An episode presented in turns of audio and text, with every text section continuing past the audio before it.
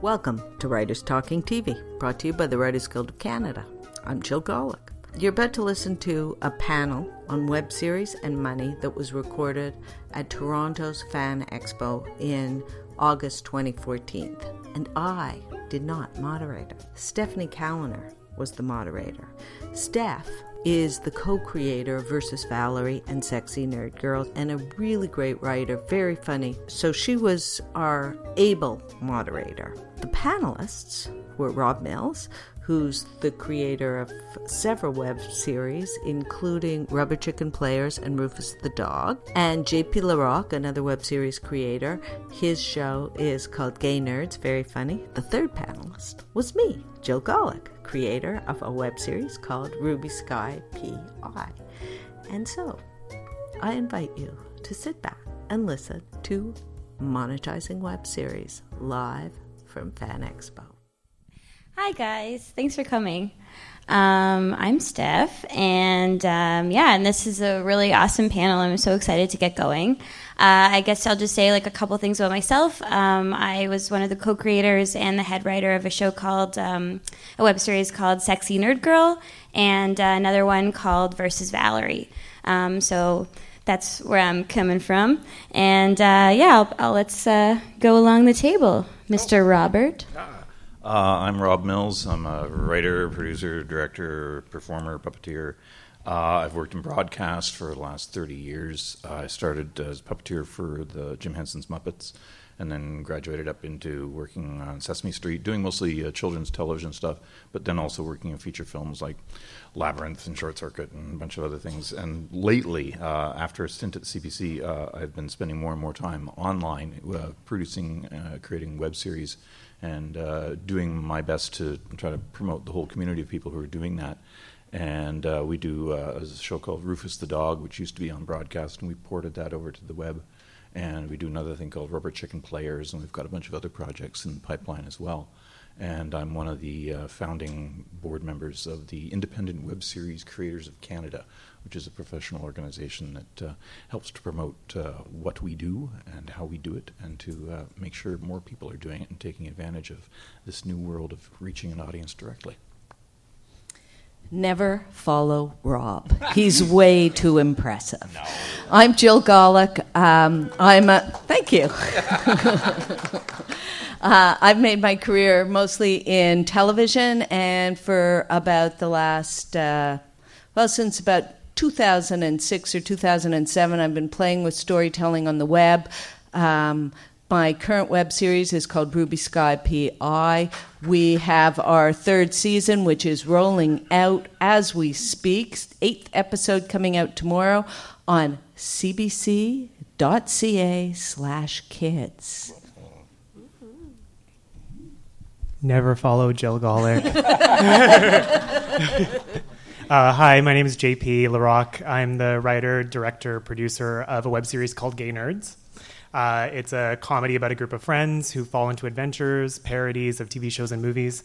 We're in our second season right now. We have a special coming out in the fall. Um, I am also a journalist and a playwright, and uh, if you like watching shows about sex on MTV late at night, I'm a panelist from One Girl, Five Gays. no one said, like, no one responded at all. All trying to keep it in, JP, okay? We're all just trying to maintain our composure right now right. Um, so uh, here we are, and um, this web series is, or sorry, this this web series. Uh, no, this panel is about the monetization of web series. So basically, can everyone hear me, or is this insanely loud? Okay, this is good. Perfect. Um, so this panel is basically focusing on how you make enough money to make a web series in the first place uh, to get it going, and then um, how you can possibly uh, make money from the web series itself. So that's kind of what we're going to be going through today. And um, I guess I'll start it off by asking you guys, who are all web series creators, um, when you first set out to make your web series, did it start for you sort of from a purely creative place? Um, or did you already have something in mind kind of for the business end of things? Did you have a business plan of attack? Do you want to go first? Sure, do that. Um, it was entirely creative for me. Uh, I just I had an idea. Uh, it was a show actually. Idea, the Gay Nerds idea was um, like a sitcom idea that I'd come up with. And then I just said to myself, I'm really excited about this idea. I want to create it immediately and and see my words come to life. And so for me, it's kind of like the web seemed like the most viable platform for that. Um, so I led with idea. I feel like the business stuff was stuff that, and I'm sure we'll discuss this further. Um, kind of, I learned the hard way while moving through the process. So uh, yeah, I would say I started creative first. Awesome, and uh, and you guys? I'll go. Uh, so um, uh, I did some stuff for free, and um, quickly discovered that I couldn't support myself on stuff for free, so I began to think about um, business and as part of the creative. And so um, now, when I'm crafting an idea, I try and figure out um, business and creative as one thing, if that makes any sense. So it was both at the same time in the case of Ruby Sky PI. Um, I've been, like I said before, in, uh, in the industry for a while, so there's always a business end to everything that I do. But at the same time, uh, I had been through the grinder of the business, and to such a degree that I was looking to the web more as a, a relief or a release from that. And so, uh, primarily, was driven by creative. I mean, even with the stuff that I was doing in television, although you're looking at it as a market and trying to create works that you know you can make a buck from um, the large portion of the stuff that I was producing on my own was always, you know, a creative idea came first, and then you chase down how to build that out and and, uh, and do it. Um, the, as, as I'm saying, most of the stuff that we've been doing thus far for the web, we haven't been taking a as a as stringent a business approach to it as uh, folks like like Jill and some others have. So you'll see some divergent opinions uh, coming across here on the hows and whys of that. But yeah, I guess short answer is creative. Creative. Um, I feel like that's kind of where a lot of you know people's projects start. I mean, uh, people here raise their hands. A lot of you guys are writers. Is anyone in this room already a, um, a web series creator? A few people. Is anyone? Oh, that's awesome. Cool. Yep. Is, is there anyone here who's sort of like, you know, has an idea for a web series or is sort of like thinking about making one? Yeah. Wow. Yeah. Yeah. that's just so awesome. Um, well, I feel like talking to you? I feel like a lot of a lot of people might have that idea and they might want to embark on making it, but then you're like, okay, I want to make it. Now what? What do I do? Um, you know, how much do you have to know about the business? You know, there's, you know, we're probably going to be throwing around a lot of words up here about distribution, getting sponsors. Do you have to sort of have that business mind? There are two answers to that, and one is no, you don't, and the other one is yes, you do. Uh, the f- the first part is we live in a remarkable moment in time with the web and what we're capable of doing on it, and also technologically what we can do. You can walk around with you know a, a freaking movie studio in your back pocket, and you can make things quickly, cheaply, easily, and the only thing standing between you and actually doing it is you yourself. Uh, if you want to do it just for the love of it, go do it, do it now. Get yourself out there, claim your turf, find your audience. There's nothing stopping you. If you're looking to do it as a larger project that is going to require some money, it's not something you can do simply out of your own back pocket on your credit cards, which a lot of people have been doing, uh, and you feel that you need to raise money for it, then you have an obligation to pay that money back. So you've got to start looking at it as a business and if you, especially if you want to be making your living doing this, as opposed to you know don't quit your day job kind of thing, um, then you definitely have to regard uh, the business aspects of that and look to where you can get the money up front. Um, I lost track of what the question was that I was answering. I was on a roll there. I, No, you've got. I think. I think you've got it. I think it's sort of like uh, you know what you're saying is you could make it out of your own pocket, but Yeah. But at the same time, you know things that I found on my web series things add up pretty quickly. You end up spending most of your day. Um, you know, you want to keep. You have to keep on top of interactivity. You have to keep on top of um, you know even the simplest scene. You have to feed everyone. You have to get them there. You have to pay a camera person. You have to get a camera. There's a lot of things that pop up right off the bat.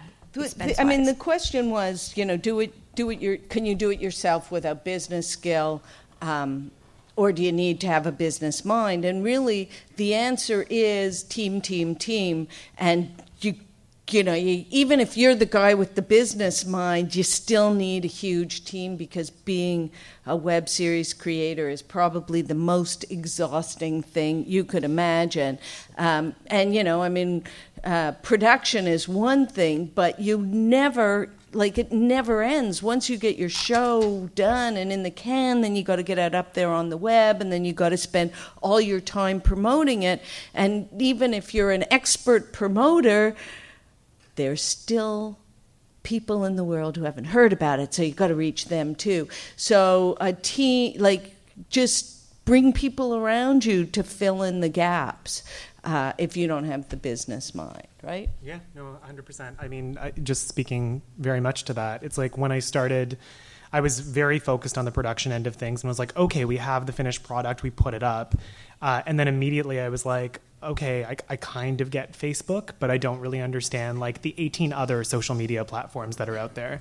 And each of those have a very specific language that you have to use. Each of them have like, there are specific ways you target people using those, right? And so you bring in someone who has kind of the skills, whether hopefully if it's a friend that can help you off the top if you don't have a lot of money, but there are people who have that language. They're they're well versed in social media, and then additional promotion, coming to events and doing things like that. So yeah, absolutely. Yeah, I mean, you hear stories of people who've just gone out and done something, and then suddenly it's huge, like the viral video thing, and people saying that's amazing, I want to do that.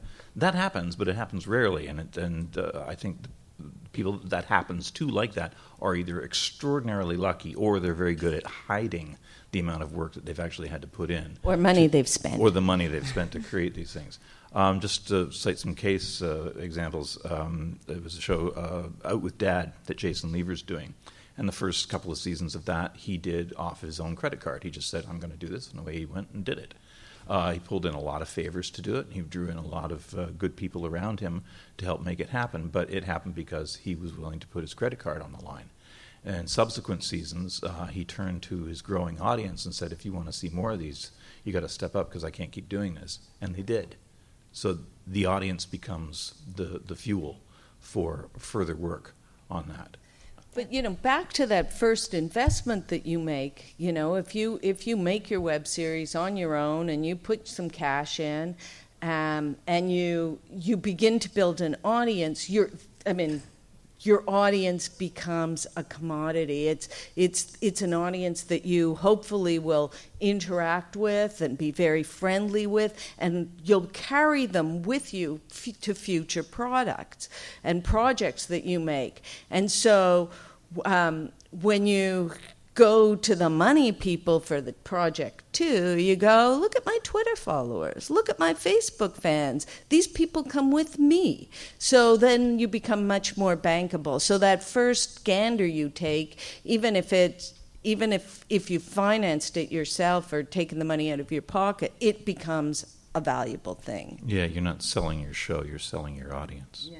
Mm-hmm. Well, no. It sounds crass, but it sounds crass. But I mean, you, you, I mean, look, look, look at the business model of broadcast television. Broadcast television is not in the business of making shows broadcast television is in the business of selling their audience to advertisers. But it's different what It we is, do because we develop an intimate relationship with our audience and we develop we get to know them and we get to tell them the story that they're looking for. And the better we know them, the more we interact with them, the more our the, our storytelling is for them specifically. And when we go to the the money people and say, give us money, it's to make a product for that audience. Rather than selling them to the, to the advertiser, we're getting the advertiser to finance the, the show that they want. And, Which- and it's a much better way to do the entertainment It, it business, is. It means we don't have to go to the gatekeepers and, and beg for permission to do our show and then have them twist and turn it in order to suit their established business models. So that's the nice thing about that. But the thing is, is that what you're both sort of saying is that you have to do a lot on your own. You have to be very independent um, before you can even a lot of times pull in that financing, even attract that financing. So, and not everyone, you know, even has the time to do that. You know, it's hard to do all that work and you know still work at Starbucks or have a full time job or keep it going enough to be able to have that time. So it is a lot of work.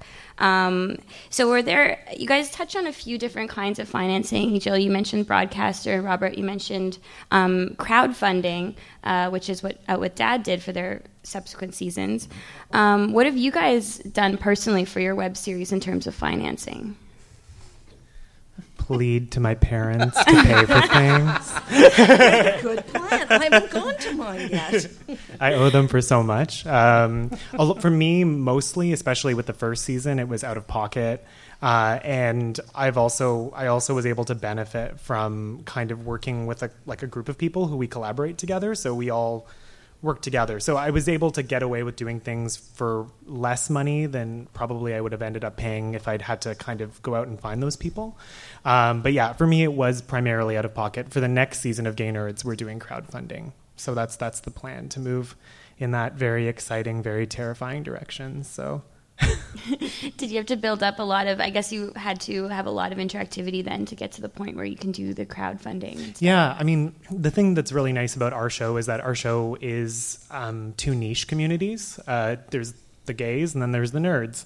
Uh, and they're both really internet savvy.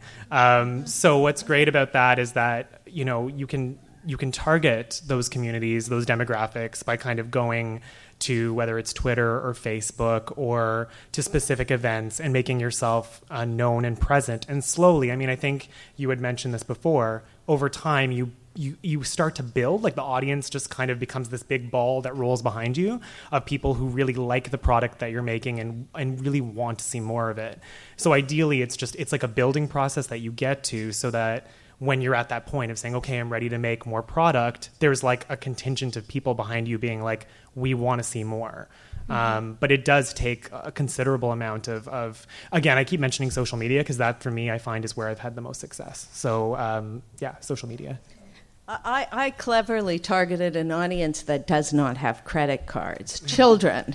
so I can't really you can't really go to them, and also you can't really go to advertisers because really, advertisers are not supposed to advertise to children, and you know Young who wants to be you know yeah. sponsored by sugary cereals anyway. So. Um, okay, me. But um, but uh, I am an overachiever in the uh, financing department, and I would like to think that um, my show is uh, perhaps the at least one of the best financed independent web series around. It's the um, best financed, and you've been very smart. And we and and. Um, and we've gotten more and more money into the show every with every season that we've done. Uh, we started with the Independent Production Fund, and they're an equity financer, and they gave us some money to do our first season, and the balance of our budget came from creative contributions by creators just like you and me.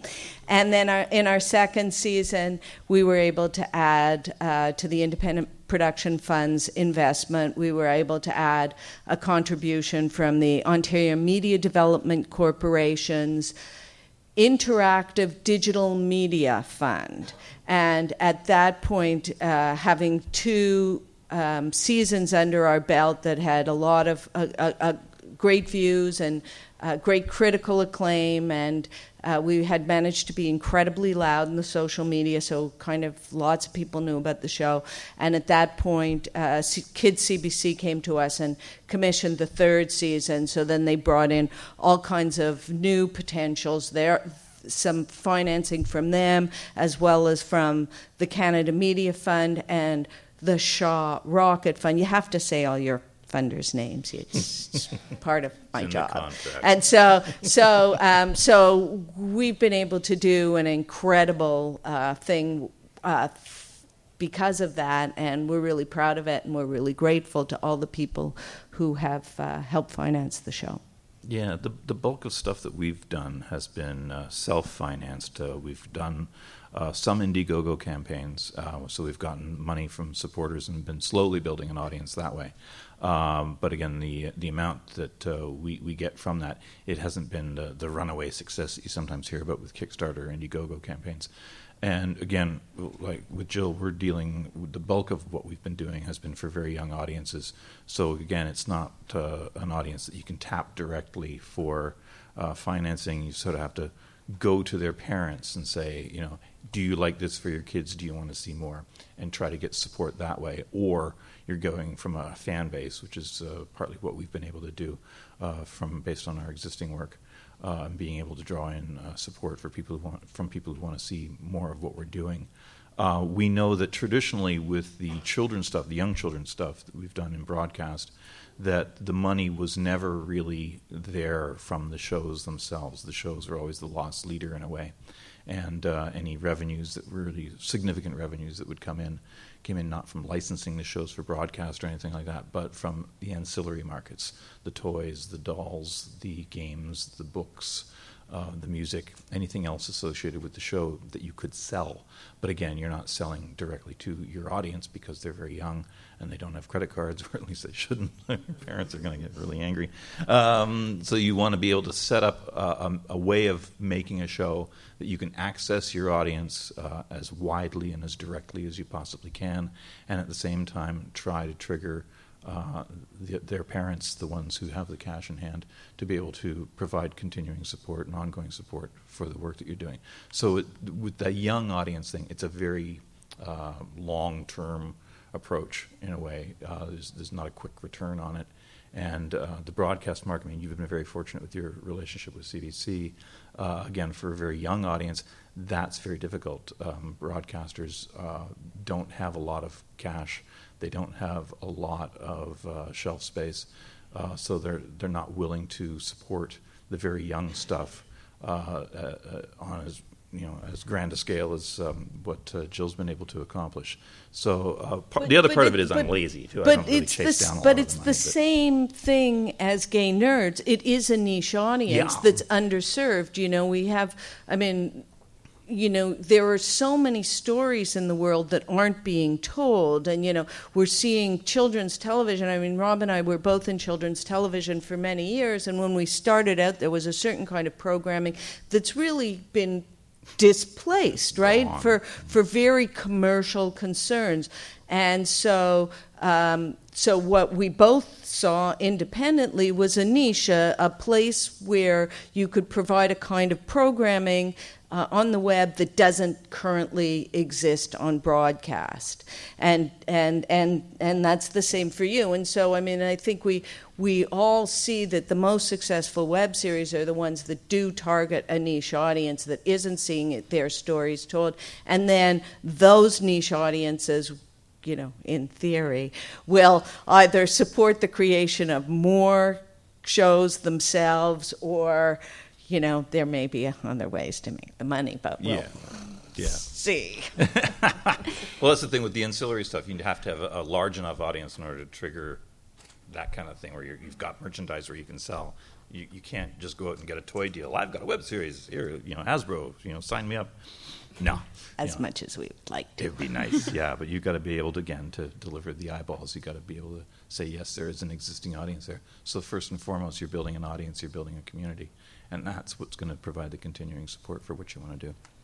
It sounds like for, for the financing, it's sort of it seems like sort of a mix between it being an independent kind of thing where you have full control and you raise the money yourself versus sort of joining hands with a, a broadcaster or like um, a production company that's already um, established. Do you think there's advantages and disadvantages to both? I think that the, it's a bit different in a way that the, the uh, it depends on, on your project. And again, this is the, the wide variance of, of how a web series can be done. Uh, the traditional TV model is you have to go to a broadcaster and say, Will you help me make this show? And they say yes, and that triggers all sorts of funding options, and then you make the show. And there's money that's involved in raising the money and doing that. Um, with the web series thing, what's really nice is you can greenlight your own project. You don't have to ask anyone for permission. But unless you've got the cash up front, you can't do very expensive shows. So you're you're caught between doing something that's really really cheap because you can, or you've got a grander vision which is going to cost money, and then you've got to go chase after that to do it up front. There's a lot of stuff that's being done which is very very impressive that looks like it costs bazillion dollars, and they've been just you know pulling it out of like spare change under out of the couch and Yeah. you know a lot of favors and everything else, which is fine for getting things started, but you can't continue doing that. Uh, you can't expect to continue doing that. You can't live on people's favors forever. And you've got to, at some point, you're dealing with people who are trying to earn their own living doing this kind of work. So you've got to be able to pay them a fair wage. So Yeah. there's that tension with it. The, the great freedom is that of being able to say, I'm going to greenlight this project because I say so. And then from there on, you have to make uh, whatever choices you make and how you fund it and how, you, how that impacts how you produce it. Yeah, that's definitely true. I know that there's, uh, you know, you can become friends with your most talented uh, editors and uh, cinematographers and animators and hope and writers and hope that you guys can all be a cozy team together. But at the end of the day, you know, if they're not making money, they have to go to their job. You can't exactly set a deadline and be like, have it done by then, uh, because you know they are working for free and Yeah, they, they can't make it their first priority. Yeah. No, that's like I mean, and that's that was a big thing that we encountered on Gay Nerds as well, was because everyone had a day job on that production, right? Um, but I do agree that I think it's like there's with having the broadcaster there, there's a safety net, but with the safety net comes restrictions. And compromise. Yeah, and compromise. Whereas when you're when you're going the independent route, there's you know you, there's artistic freedom, there's creative freedom, but there's no safety net. So if you fall, you're gonna die. No, like not necessarily die, but like You'll- you you'll know lose the house. There's there's no safety net. You know, it, that's the risk that comes with it is that your your neck is on the line as opposed to kind of someone else's. But I guess I don't know. Yeah. Well, I mean, you know, in my opinion, working outside the traditional film and television uh, system, making Ruby Sky has been the greatest creative experience of my life. I have, it's been fantastic. And, uh, you know, I would say if you're thinking about going out and making a web series, go out and make it because it, it will it will be creatively fulfilling, a wonderful experience, and you'll learn a ton.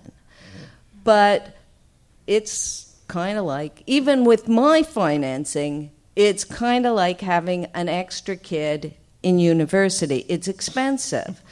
um, but, but on the other hand, when you're working inside, and we, when we went to CBC with Ruby Sky, we had two seasons under our belt. They could see the show that they were buying.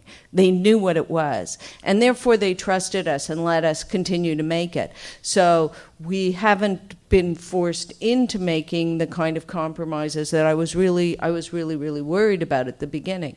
So there you go. Happy story. When we did um, the Rufus the Dog's uh, Christmas Carol, uh, that was really on spur of the moment. I'd been thinking about the project for a while, and it was just like, you know, fuck, let's just fucking do it. Just make the damn show. And so called up a bunch of my friends and said, let's do it. Let's let's shoot this thing. And we did a little Indiegogo thing. And as we're raising the money for Indiegogo, I'm writing the script. We didn't even have a script yet. So we do the Indiegogo campaign. We raise a bit of financing, not as much as we needed, but we still said, well, screw it. We're, we're still going to do it. We can't afford a studio, so we'll shoot it in my living room. And we shot for four days in my house, and we put together a half hour Christmas special with four original songs and a whole cast of, of puppet characters and a CG Victorian world. And uh, it took a, a year of post, me sitting down in the basement fucking around with the damn thing. We finally got it done. But, uh, but that's, that's what it takes in order to, to get that thing going. If it was a, a proper television production, you'd be throwing money at your post production on something like that and saying, quick, quick, we've got a deadline. Instead, it was like, I guess I'll do a little bit more this morning. You go down in your house coat and you sit there and you make another little piece of England for the show. And it's, you know, it's, it, it was very fulfilling creatively. Um, we had no money to do it, and the only reason it happened was because of the generosity of everybody who participated in the project. And the, you know, the end result of it is we have this really nice finished piece, which is leading to other projects related to those characters and uh, we're hopeful that we can continue along that path and generate revenue for the newer projects and from the older projects and be able to share that revenue with the people who participated in the show so that it's not they weren't just for hire. Uh, we're all we're all um, you know shareholders basically in, in the whole production. So it's an interesting arrangement that we had And Rufus's Christmas Carol is now a Christmas time perennial in my Jewish household. That's the highest compliment of all. it's even got the flying spaghetti monster in it it's, it's very unique Something for everyone. if you let's say you wanted to go to a broadcaster with your series and do the more traditional route, um, but you don't have two seasons under your belt and you don't have um, a dillion uh, eyeballs uh, on your Twitter account, how do you sort of get that going? And basically, what I'm asking is, let's say we all wanted to go to a broadcaster. What, what do you think we would need to have to show to impress them um, to sort of get in the door with our ideas? I can say that for for me, since Gay Nerds has started, I've continued to try to sell it as a series, and I found that um, going kind of going to broadcasters and, and pitching. Typically, they they'll take a look at your show. They'll, at least for me anyway, they'll understand it within the context of that particular web world, usually if you have um, like a full like at least for me anyway it was like a full length version like a half hour version that you can present to them or a bible that'll break down that world and have the characters in it any of that additional material i find is very helpful for them even if it seems like somewhat of a departure from what your web series is. It's it's kind of going a little bit more of the traditional route and taking it closer again closer to traditional tv but sometimes that's kind of the bridge you need to make for them to understand what your show is about to kind of put it in more traditional terms. I know that broadcasters are looking at what's going on with production of web series as sort of a, an incubator uh, kind of arena, uh, almost a, a, free testing ground for them where things can be taken to pilot without them having to make any kind of development investment uh, or taking any kind of risk in, in uh, okaying an idea. They're just going to wait and see what comes up, and if they like it, then they'll, they'll grab it. If you don't have shows under your belt the way that uh, Jill did, uh, then you are pretty much back in the same original position of pitching an original series to a broadcaster. If you do have uh, at least one episode, if not more, that you can use as not just a calling card film, but as a you know a true example of this is the show, this is what we're doing, this is the audience that we've got, even if it's not a, a huge amount of material. Um, you're in a better position, I think, to be able to speak to them creatively about how you want this thing to go and not make the compromises Jill was regarding but you also uh, are then in a position to be able to say, this is what we want to do with it. We want to take it further, and we need your help if you have a specific plan that you're looking to do that with. But again, the problem with going for the broadcaster route is you've got to know that the project that you're making is going to fit with the agenda that the broadcasters got, something that they're looking for. Uh, as I mentioned before, broadcasters have a limited shelf space. It's not like the web. There's only 24 hours in the day, there's only seven days in the week, and they have a shelf marked out like that, and they put their product on that shelf. And if yours doesn't fit with what they're selling, or if they've already got too much of what they want, then you don't have a place there the nice thing about the web is it's an endless shelf that goes all the way around the world, and material once it's up there stays up there. It's not gone. Uh, the second Tuesday of, of, the week, you know, it's, it's you know you're, you're, still there. So I, I think if you are going to be looking to a broadcaster for that kind of support, you've got to make sure before you even step through the door. I would say you really want to make sure that that is a home that you can have. You don't want to go in there desperate, saying, "Please help me make my show," although that's what you'll always be saying inside. Uh, what you want to be able to do is to go in with confidence and say, "This is the show we've been making. We want to make more of it, and we think you're a good home for it, whether it's on your your broadcast schedule or on your online presence." And then find a way to uh, find a happy marriage between those those two worlds.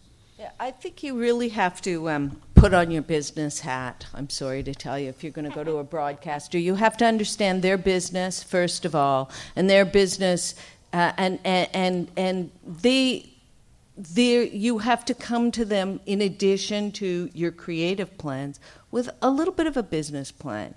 And there are ways to finance web series if you've got a broadcast, a little bit of money from a broadcaster. You have to be able to show them, in addition to how it fits their brand, how the show belongs with their network and advances their brand, but also how they can use a teeny little bit of money to make a lot of content. And it is a little teeny little bit of money compared to what they're spending on a television show. So it could be very attractive to them. And we know that all the Canadian broadcasters have websites, are looking for new ways to make their business continue. And this is so if you can help them see that this is a business solution, it will be very helpful to them. Mm-hmm. It sort of seems like uh, what you were saying about the incubator thing is kind of happening already with that comedy coup, um, the CBC's comedy coup that's happening. It yeah. seems like um, if anyone hasn't heard of it, you should check it out. Um, it's a thing that CBC is doing where uh, you can sort of apply as a team of three, and um, you have to make like a 90 second sizzle reel of your product or of your of your show, your web series, and then you have to put it out there yourself and advertise it yourself and try to get as many eyeballs to it as you can. And then they they keep issuing challenges each week with more web stuff you put out. And then ultimately, in the end, you get $500,000 if you win um, to make a half hour special for CBC that they'll air. Um, so it seems like, uh, you know, it's doing that thing you were saying of getting a lot of content without and getting to a point of where something's developed and already has an audience in place without the broadcaster um, stepping in. And, but it's it's it's a it seems like a cool thing. Do you think sort of like CBC is approaching that. It seems like it's um, a development program to get television material. Do you think TV is the final goal for web series, or do you think what do you sort of see for web series? I think it varies again on the genre, the, the material that you're making, the audience that you're going for, uh, what your creative intentions are behind it. I mean, as uh, promising or as hopeful as uh, something like that that you just described that CBC is doing, there is an element of dance monkey dance to that, yep. uh, saying, you know, here, jump through these hoops and maybe we'll give you a candy, uh, as opposed to uh, we're going to take your, your project seriously in a, in a rational discussion like adults instead of turning it Treat into. Treat you like a professional? Yeah, exactly. Instead of, you know, saying, here's, a, here's another contest like you're in a. Uh, a dance competition in the 1930s depression. Uh, it's just you know it, no. There's, there's uh, times it gets it gets a little bit pathetic like that, and I get I get very upset when I see those things coming around. Um, the oh god, I lost my train of thought again. The the the idea of them uh, a broadcaster trying to generate material for themselves that way uh, is fine if you want to play along with that game. But I, I do think the broadcasters are trying to, uh, at the same time, address the changes in the industry, the changes in the community that's watching them or not watching them, turning to other screens to, to see other material, and they are desperate to try to figure out how to fit themselves into that. Their main desperation is how to not change their business models while still being able to maintain a level of control or survival. And I think the only way they're really going to succeed is by changing their business models, and the way that they're going to be doing that is by dealing with independent creators who can come up with the material that they themselves, with their monolithic behemoth uh, structures of, of, conducting the, the uh, so-called industry uh, is, is, failing them. It's not. It's not working anymore. The, the, the process by which they decide what people get to watch just doesn't wash anymore. People are watching and seeking what they want, and if uh, the broadcasters can't provide it, the people themselves will provide it. So you're the audience. You're the creators. You know, you're making this material not just for yourself, but for other people, other people like you. You are your audience. Feed yourselves. Thank you. Sorry for reaching across to you. Right when you said break. feed yourselves, I was reaching for a glass of water. Yes, it's water. It's perfect. Thank you. Do you have a, a, is TV your end goal? Um, for me, yes. Like I would ultimately like to write for television, so I would say that my web series. I'm using it as a means, not using it like I'm telling a story, but it's it is ideally uh, a means to kind of getting my voice out there, my style out there, uh, continuing to build kind of my skill set so that when I go, eh, when I'm lucky enough to go and sit in a writer's room, I can, you know, I have these skills that I'm bringing to the table that I learned kind of on the ground doing a project independently, um, alongside obviously other other work that I'd be doing. Um, I, again, I just think it really depends. The web is kind of like the Wild West, even still. I know it's like kind of becoming a little less wild, but um, I think it really depends on what again create the creative intentions are behind a project because a web series can be can be anything. Like it can be so many things. And certainly i know even you know when you go to any of these um, like the web conventions or any of the award shows it's like you meet creators who are doing it because they're creating a platform for themselves as performers some who want to turn it into a tv show some who you know they're just a million some who just want to make viral videos. Like it's it, it really depends i think y- you have to start from a place of creating it for whatever your end goal is and then look to similar projects or similar kind of um, people who have done what you would ideally like to do and look towards the, the financing that they kind of went for um, and follow their model. I find that that's that's probably the most helpful thing. But it is there's like there are so many ways. Web series can be again a million different things. So. You know, oddly, TV is not my end game. uh, even though you know th- this project has has gone to a broadcaster, it's on their website. Um, my goal is to be able to tell great stories that connect to an audience and also pay the rent. Um, so, right now uh, in Canada, television broadcasters sort of are are the the the gateway to the money that allows us to make audiovisual content. And so, in some ways, yeah, I, you know, I'm definitely courting broadcasters and looking for ways to do projects with them. But ultimately, I want to build an audience that will st- sustain my storytelling and connect to them. And I don't care what screen it's on. It's, you know, connected screens everywhere as far as I'm concerned. It's it's more about the storytelling and the connection with the audience, and that's something that I think that uh, the mass medium of television has sort of it's a it's a relationship that they that that's broken. And like Rob, I believe that the future is in the connection between the story and the audience and reestablishing that relationship rather than making story a commodity that allows us, like, or the sugar that allows us to track the flies that are the eyeballs that the broadcaster then sells to the advertiser, which I think is just. You're being a, generous describing it as sugar.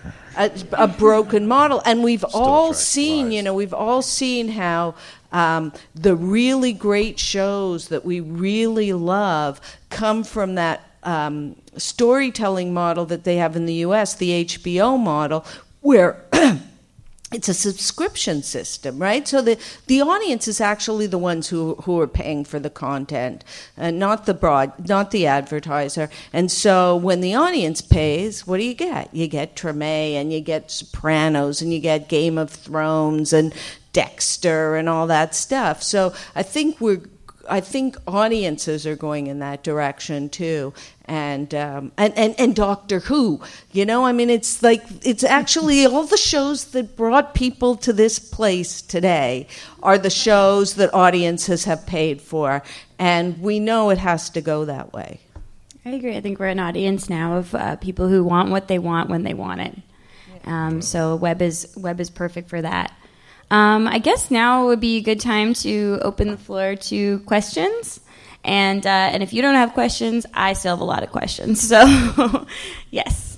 Uh, so, kind of halfway between web series and broadcasters, where does Netflix link in terms of a future for writers like yourselves? Because Netflix is purchasing shows. I, I mean, I, I definitely think that it's Netflix is where that sort of model is where things are going. I mean, you can even see now Shaw and Rogers are two rivals are teaming up to make their our own Canadian version of Netflix, which is going to be called Shomi. Show Me. Mm-hmm. Shomi. And so, you know, obviously they they can sense that there's a major need to create something like that. What do you guys I, think? I think the yeah, the, I mean the Shomi stuff is uh, them uh, chasing after the Netflix tail after spending so many years trying to keep Netflix out and defend themselves that way by just standing in the doorway. And now they're realizing, oh, okay, we can't do that. Let's make our own. Uh, I think, although the success of Netflix and perhaps uh, we'll see uh, with Shomi is going to uh, open up doors and opportunities for people to. To, to step up and get you know the better funding for these different things that they're doing. Uh, I mean, Netflix is like just pouring money into into the things that they're doing. Uh, I don't see them just buying everything. So you're still dealing with a, a, a limited, uh, you know, uh, avenues, a funnel in a way that you have to be able to fit through. Um, but if your show is really good, I mean, it's it, having another uh, avenue to, to, to, sell your wares on is great. having another place to go, another door to knock on. We've been seeing not just with broadcast, but also in feature film production in Canada, as the distributors get gobbled up by each other. There's fewer and fewer places to turn to to pitch, let alone sell what it is you're actually doing. Um, so I, I, I, welcome any of those opportunities that are there. I think there will be more. I think there will be other uh, uh, versions of Netflix that will show up. Uh, some that are very specific to specific genres, um, children's as well as you know horror, fantasy, whatever. Uh, so it's going to even further fragment the marketplace. But again, create more opportunities where you can come and take things.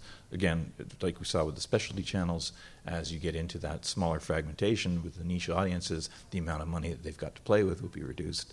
So the amount of work that they'll be able to buy or uh, the quality of the work they'll be uh, supporting will, will, you know, vary accordingly. I don't know. I, I kind of I, I like the idea of the smaller budgets and the more niche programming in some ways. I mean, you know, we, Oh, yeah. we, we look at the business and people are taking huge, huge, massive profits out of it, and it really isn't the creative people behind the shows who are doing that. So, you know, if we slice, I mean, I, I don't think, you know, we have to drive Ferraris if we're No. telling stories to people. I think we do a really important job. It's a noble job to tell stories and to inspire Can't people. pay rent with nobility. But but but I, I mean I, I, I don't mind if it isn't the huge huge budgets that somehow that gets reduced. Uh, but you know the Netflix, Amazon, which we don't see here, is doing it. And there are a lot of new um, platforms turning up in Europe and around the world. So it's a cool thing. Yeah, I mean, you you can have uh, you know again depending on the size of your project, and you can make a project that looks like it's massive, and it doesn't have to cost a huge, vast fortune. You don't have to hire casts of thousands. You don't have to you know go off to Bulgaria or someplace and, and shoot these things, but you can make it look like you did. Um, the other thing is uh, I was going to go say oh is I keep hearkening back to John Cassavetes and what he was doing in the early '60s with his uh, venture into independent cinema, and he was really a, a, a fore, forerunner of what we're doing right now. And a lot of what he was saying back then is exactly what we're saying now. Because he was at a time where theatrically, for feature films in America, that he had access to equipment and opportunities for distribution that don't exist anymore, but they did then. And he was saying, "We have to do this. You know, fuck the studios. You know, we don't have to ask for permission to do this stuff. Grab a camera, make a movie, and get it out there." So, same thing. Grab a camera, tell your story, get it out there, and the first version of it might suck. Who cares? Make another one. You know, do keep making them. You'll get better at it, and the more you get better at it, the more people will want to see it, and the more they want to see it, the bigger audience you've got, the better you get at your work, and uh, it becomes a groundswell of of uh, amazing works that uh, feed an audience that's desperate for good material. I think that that's really sorry. I think that that's really important. Just make it because I know for for me and for for gay nerds, it's like I had a lot of people kind of saying, "Well, there's not like gay nerds. Like I don't really understand what that is." And there's no there there is no there is no such thing as a queer nerd. And I'm like, well, like I am one. Um, so I was like, that that's a thing. But um, I think the thing is, is that it is it's the web still provides a really really valuable platform for you to tell again to tell stories that aren't being told along kind of like major channels um, you know and i also think too that it's it's it's a kind of a playground where you can learn a lot of things. You can kind of uh, you know learn new skills put yourself out there learn new learn the business of it uh, learn the production angle. I mean it, it's just it's a valuable place uh, to work. And uh, and yeah and I, in terms of the netflix model i i really i'm a big fan of netflix just because i like the types of storytelling that is happening because it's almost kind of like um, it's like a structured form of a very structured form of web series insofar as like Orange is the New Black, which is telling really great stories about women, right, in a very kind of mainstream setting. Um, I rambled there, but yeah. So just tell your tell the stories that you want to tell. Let's get some more questions. All right. Is there something like an ideal length when you're starting out making a web series or with a webisode where you can kind of draw in the most eyeballs and really start building a fan base? What's the first thing your audience asks you? I would uh, well, I would I would say sorry. In, in terms of the length, it's like every step of the way, every single year, a different length has been the ideal length. so it's like when when it's when when we started, it was like it has to be thirty like thirty seconds, thirty like thirty minutes. Like it, it just spans. Like it's like Yeah. it can be uh the length of a regular television show or it can be a viral video. It it doesn't matter. I think it's the the storytelling, the concept, and how you deliver that to the audience. That's the most important thing, and that the length should support that. So yeah, Yeah, but fill up that time well. You know, your audience always is always asking you, "Can you make it longer? Why is it so short? Can't it be longer? Can you make a longer episode?" Yeah, conventional wisdom used to be for a while that three minutes was the length. It was almost like the length of a pop song on, on AM radio.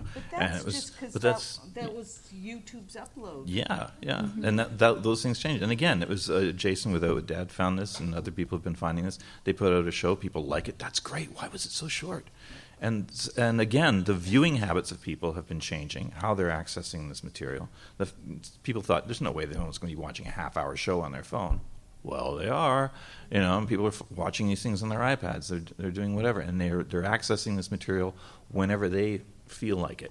So the length of time uh, should be prescribed by the material. The story itself Let should the decide story the length. decide. In, you know, broadcast television's got to be 24 minutes and 30 seconds. Blow me. You know, it's going to be 27 minutes. It's going to be 32 minutes. It's going to be 17 minutes and six seconds. You know, 21 feet. You know, whatever. You know, make make it so it works, and the audience will be very pleased. Um, way in the back. Yeah, just, uh, my question is regarding, uh, crowdfunding. Would you recommend going for crowdfunding if you have got a web series that is, you know, a, a sizable budget? Like we're talking about hundred twenty thousand dollars for twelve episodes. If you're looking at a budget, something like that, uh, and it depends on your audience and it depends on the material, uh, the, the genre that you're doing. Some shows and some audiences are better suited to a crowdfunding model. There are some audiences that are, you know, very eager to put forward something like that. Like, uh, I, I don't know, just off the top of my head, uh, a, a Doctor Who ripoff that uh, features strong female protagonists in skimpy clothing and lots of explosions you're going to get a lot of money. People are going to, you know, they'll they'll step up to the plate for that. It might not be the audience you want, but you know, there they are. Um, so Yeah, and know, you also have to have the skill to pull it off, right? Yeah. You got to have the social media chops, and also um, a lot of pocket uh, friends with deep pockets to kick things off. Yeah, so I mean, a lot of a lot of the the stuff that comes in with the crowdfunding doesn't come from far beyond your own circle of friends already. So you're getting a lot of support that way. It's just it's a more organized way of begging for cash from your friends and family. There's only so many times you can ask your friends. It's too. true. It becomes a shallow trough after a while. You can't keep going back to that. You, we keep hearing stories about uh, shows that have been very, very successful, or, or uh, one-time film projects that you know go out for Kickstarter and they're looking for fifty thousand, and they come back with two hundred and fifty or three hundred thousand dollars. We're like, oh, that's amazing. That's rare. That's very rare. And we've seen enough really good projects that deserve the support, and they would be asking for fifty thousand dollars, and they would maybe get six and part of that is dependent on how well or how good they are at uh, using the, the social media tools to gain the attention for it. And uh, it's it's it's a, a variable game. There's no cookie cutter approach to it. So just be very sure of who your audience is and uh, what you're going to be providing for them, and uh, give it a shot. Any more questions? Yes. I just wondering, from an independent uh, perspective, how do you go about protecting your intellectual property early on? Because that's one of the always good things for me. You're talking I'll take that. Okay. The Writers Guild of Canada on its website has a script registration service, right, Terry? And so you could just go right on our website, wgc.ca, and register your work. You'll just upload your premise, your script, whatever material you have, and uh, it's not expensive. How much? It's forty bucks, isn't it? Forty dollars for five years if you're not a member, and um, and that we'll keep a copy of that. And if you have uh, any litigation issues, we'll just pull that out, and it'll be time stamped, and it'll help you a lot. But in my thirty odd years in the industry, I've never been ripped off, so Yeah, it, it is rare. I mean, people are always gun shy of getting ripped off, but people are also very gun shy about ripping people off. Uh, copyright law in Canada, as soon as you've written something, even if you don't put a copyright symbol on it, it's yours. You've, you, it's deemed being copyright. Um, the protection of it, uh, you got to show it to somebody sometime. And at some point, you're going to run across a project that is very, very similar, and it doesn't mean they ripped you off. It just means there's only so many crayons in the box. So. Any more questions? Yes. having written something and now trying to get it produced, I'm being frustrated when I go to people, they won't even talk to me because I don't have an agent or anything like that. It's like, how do you get around that? Mm, buy them cake. Um, I don't yeah. know. I, Yeah, yeah. yeah, I mean- payola is good. The, the, the best thing to do is to try and meet people in social situations or, um, you know, I get a lot of email from people, you know, who want me to read their script, and some of them say, hey, read my script. and some of them say, I love your show. Do you ever need a volunteer to help with it? And read my script. And um, so, so you know, the, you know, it's like anything. You butter them up first. Uh, try and try and find routes in um, that are not, uh, you know, that don't involve asking them for something as your opening line, right? Uh, and most people in this country will go for a cup of coffee with you before they'll read your script.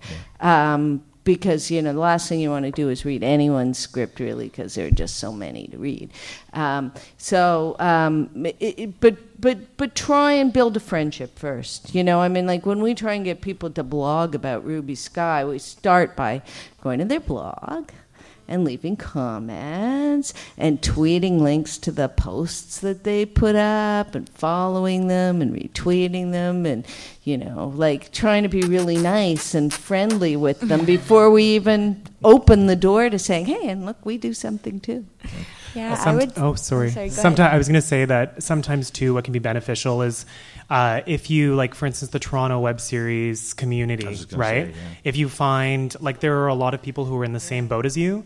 Um, you can make a lot of very valuable connections there. You can meet, let's say, an up and coming producer who's looking to like produce a project, who wants to kind of like do that, fulfill that position, and they'll partner with you. Because sometimes it's like maybe the big guns won't notice you, but someone who's at the same level as you can work together, and you can mutually bring bring each other up, right? Yeah, don't, so don't, I don't would look say, up, look sideways. basically. Yeah. Yeah, I mean, we should mention um, on Facebook there is a community of web series creators called the Toronto Web Series Community. Is that Yep. right? It's it's huge. It's massive, and it's not even Toronto centric. I mean, there are people all over the world. It's a tremendous tool. If you ask a question on that forum, people will answer it, volunteer, and we have meetups every couple of months where you can uh, that are really well attended. There's one can- coming up on September 17th. Uh, usually, it started out just as a very, informal uh, gatherings at a, a pub, and people would get together and have beers and go, "Hey, it's so hard making a web series,"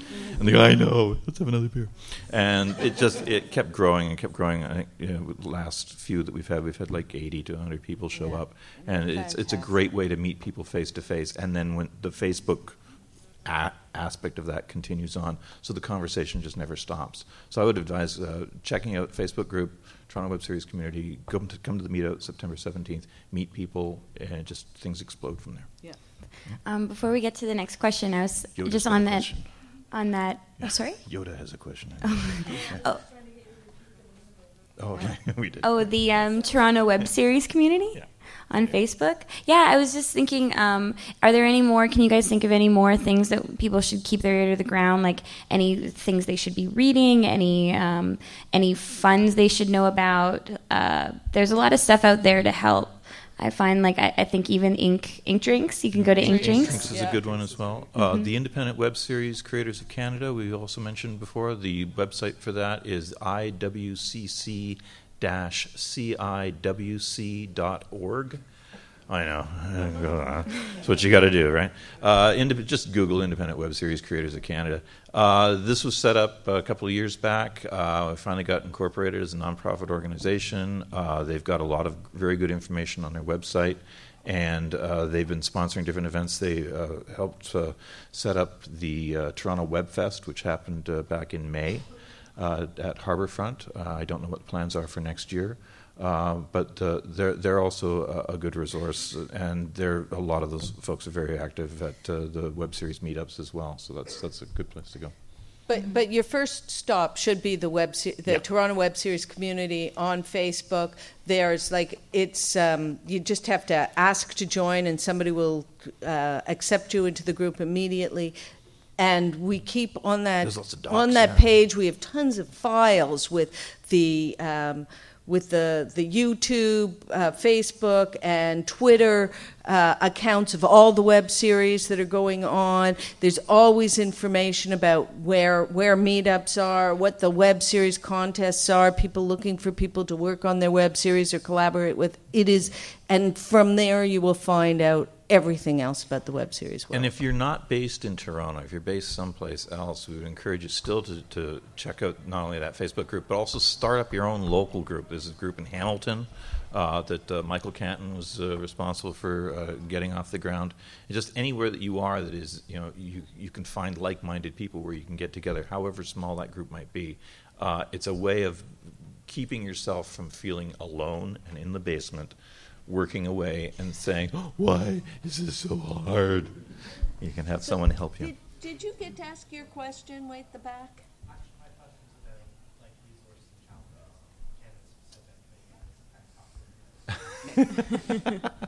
it's harder here, but at the same time, we've got a better community here Yeah. than they do down in the states. Uh, people from the states who've been coming up are constantly remarking at how generous and uh, cooperative and, and, and supportive uh, web series community here is compared to down the states. I mean, in Hollywood specifically, they're uh, very. It's an industry town. They're very, it's all very sort of cutthroat and competitive, uh, not just from an American standpoint, but just because of that industry town uh, mentality that they've got there. Whereas here, it's like, okay, whose turn is it? How can I help you? What What do you need? You know, okay, I can give you that, or oh, this is my experience. So there's a lot more open, a lot more sharing stuff Great going on here. Yeah. I think the most, the, the best you can do is put yourself out there is the main thing because then you'll meet people you can collaborate with, and the more people know uh, what you're up to, the more people want to help you, and um, yeah, it's it's definitely mo- it's definitely way more of a community than uh, than traditional broadcasting feels Yeah. like. Um, do we have time for one more question? Or are we about? Yeah, I think we can take a quick question. Okay, sorry. Well, last question. Yeah, uh, just uh, in terms of monetization, do you think you, you see it happening? in terms of- Because it's, it's such a, The time is now. The money is starting to come in. Yeah. We have a plan with our show. Uh, it's a little bit. It's not everybody's favorite plan, but uh, so we had um, we we had the uh, broadcaster who took Canadian rights to our show this season. We hold the rights to uh, the show in the rest of the world, and we are going to be able to distribute it to other platforms. And we're going to actually launch our third season on iTunes rather than on YouTube because I can't possibly make mon- less money on iTunes than I have on YouTube, I got to say. Um, and also, we're seeing markets around the world that are looking for this kind of content. So I firmly believe that the time is now, that it's opening up, that the money is coming, and you should just make your show. How's that for an answer? Thanks, guys. well, thank you so much to our panelists, and here's Deanna again. Sorry, let me us creep in. Just a few last words. If you look at your handout at the back, there's some links to um, the independent uh, web series creators group that um, uh, our wonderful panel was talking about. Also, there's a link to the report on monetizing web series. So if you want to go into that report, take a look. It's it's free. It's online. You go to the um, web creators website. You can get it for free. Look through that report. It's great. It has a lot of great ideas and. Um, Cards? And there's business cards up here. Uh, so I want to say thank you again to all the fans and the creators of web series in the audience, and to our amazing, wonderful panel who that has such a tremendous amount of experience with making web series and trying to make money out of it. And one more plug: Writers Guild of Canada. Um, we are launching our video, so awesome, so beautiful, about uh, uh, Canadian television, uh, Canadian screenwriters. We're launching on Tuesday. Go to wgc.ca and you can check it out there. Thank you, everybody. Thanks, guys. Thanks, folks.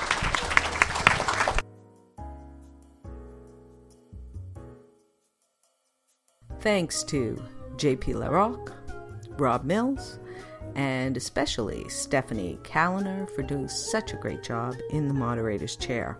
Uh, if you enjoyed this podcast, and I know you did because you're still you're still there listening. If you got this far, you enjoyed it. So go right now, sign into your iTunes account, and leave us a glowing review. It helps to raise the profile of the podcast on iTunes and so other people can find it. And it also, you know, makes me feel warm and fuzzy inside. Uh, you can send us an email at writerstalkingtv at gmail.com. That's writerstalkingtv, all one word, at gmail.com. This podcast is sponsored by the Writers Guild of Canada. The show's technical producer is Philip Vukovic. I'm Jill Golick, reminding you of the web series creators mantra just make it.